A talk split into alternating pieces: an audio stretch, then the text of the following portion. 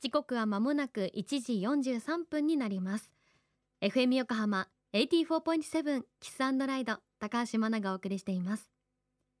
この時間は守ろう私たちの綺麗な海。FM 横浜では世界共通の持続可能な開発目標 Sustainable Development Goals SDGs に取り組みながら14番目の目標海の豊かさを守ること海洋ごみ問題に着目。海にまつわる情報を毎日お届けしています。今週はここ FM 横浜からも見える横浜の港に注目です。今日もとっても綺麗な青空が広がっていて港を開けていますけれどもここ横浜港がどんな港なのかどのようにして安全で綺麗に管理されているのか詳しく横浜市港湾局の皆さんに伺っていきます。初日の今日お話を伺うのは横浜市港湾局政策調整部政策調整課の赤川武弘さんです。皆様こんにちは。横浜市港湾局政策調整課の赤川です。これから8回に分けて横浜港の成り立ちや海上清掃などの取り組みについてご紹介します。今回は横浜港の歴史や特徴などをご紹介します。まず横浜港の歴史についてです。ご存知の方も多いかもしれませんが横浜港は1859年安政6年6月2日に国際貿易港として開港してから150年以上も経っているんですね。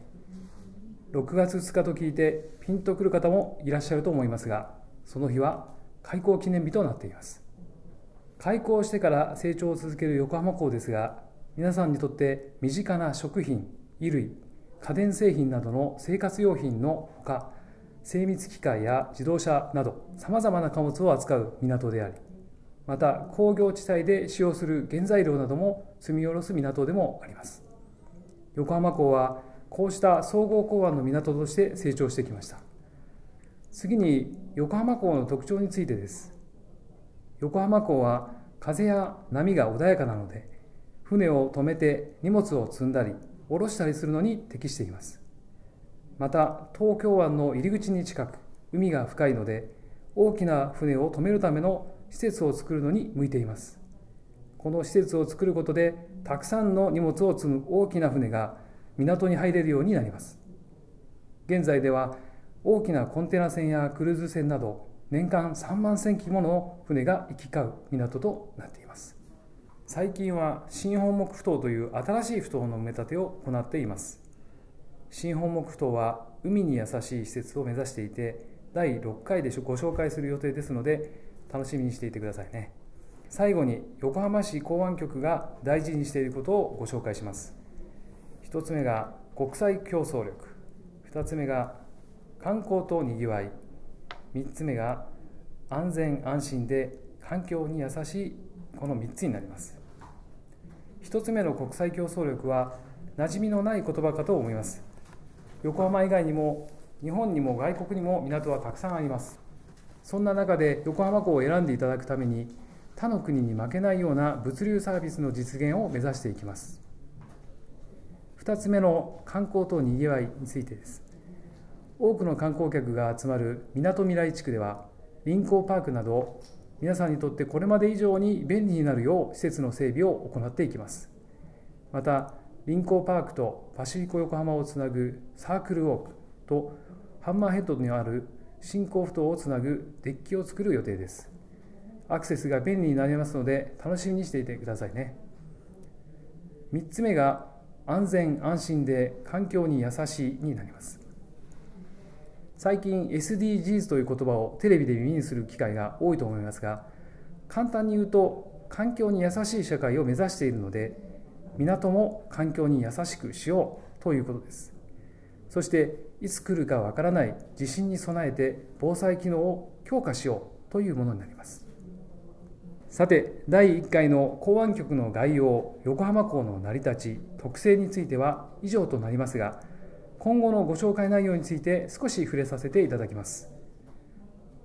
横浜市は2022年に策定した周期計画において子育てしたい町次世代を共に育む町横浜を基本戦略に掲げました。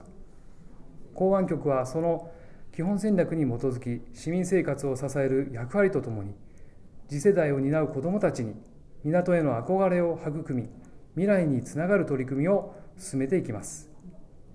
未来にもきれいな横浜港でいるために海上清掃ブルーカーボンの取り組みカーボンニュートラルの形成などですがそれぞれ今後の放送でご紹介いたします。FM 横浜をお聞きの皆さんにこれまでより少しでも港に興味を持ってもらえると私たちもとても嬉しいです。横浜港の魅力の一つでもあります。あの横浜独自のですね景観ガイドラインというものがございまして、えー、そういったものでですねやっぱり横浜独自のですね魅力ある風景を守っていくというのがございますので、えー、ぜひ横浜市のホームページをですねご覧いただいて見ていただければというふうに思います。今日は港湾局のことを少ししかお伝えできなかったのでぜひ横浜市港湾局と調べてホームページを見てみてください。赤川さんありがとうございました。赤川さんには横浜の港の成り立ちや特徴についてお話しいただきましたし最近は新本木埠頭の新しい埠頭の埋め立てを行っているという話もありました。ぜひ夏休みの自由研究にもこちらいかがでしょうか。後ほどさらに詳しくお話しいただいた赤川さんのインタビューを FM 横浜特設サイト海を守ろうから音声配信します。ぜひチェックしてみてください。FM 横浜では海岸に流れ着いたゴミなどを回収し海をきれいにしていくために神奈川守ろう私たちのきれいな海実行委員会として県内の湘南ビーチ FM レディオ湘南 FM 湘南ナパサ FM 小田原のコミュニティ FM 各局その他県内のさまざまなメディア団体のご協力を得ながら活動しています。また日本財団の海と日本プロジェクトの推進パートナーでもあります。FM 横浜守ろう。私たちの綺麗な海チェンジフォーザブルー。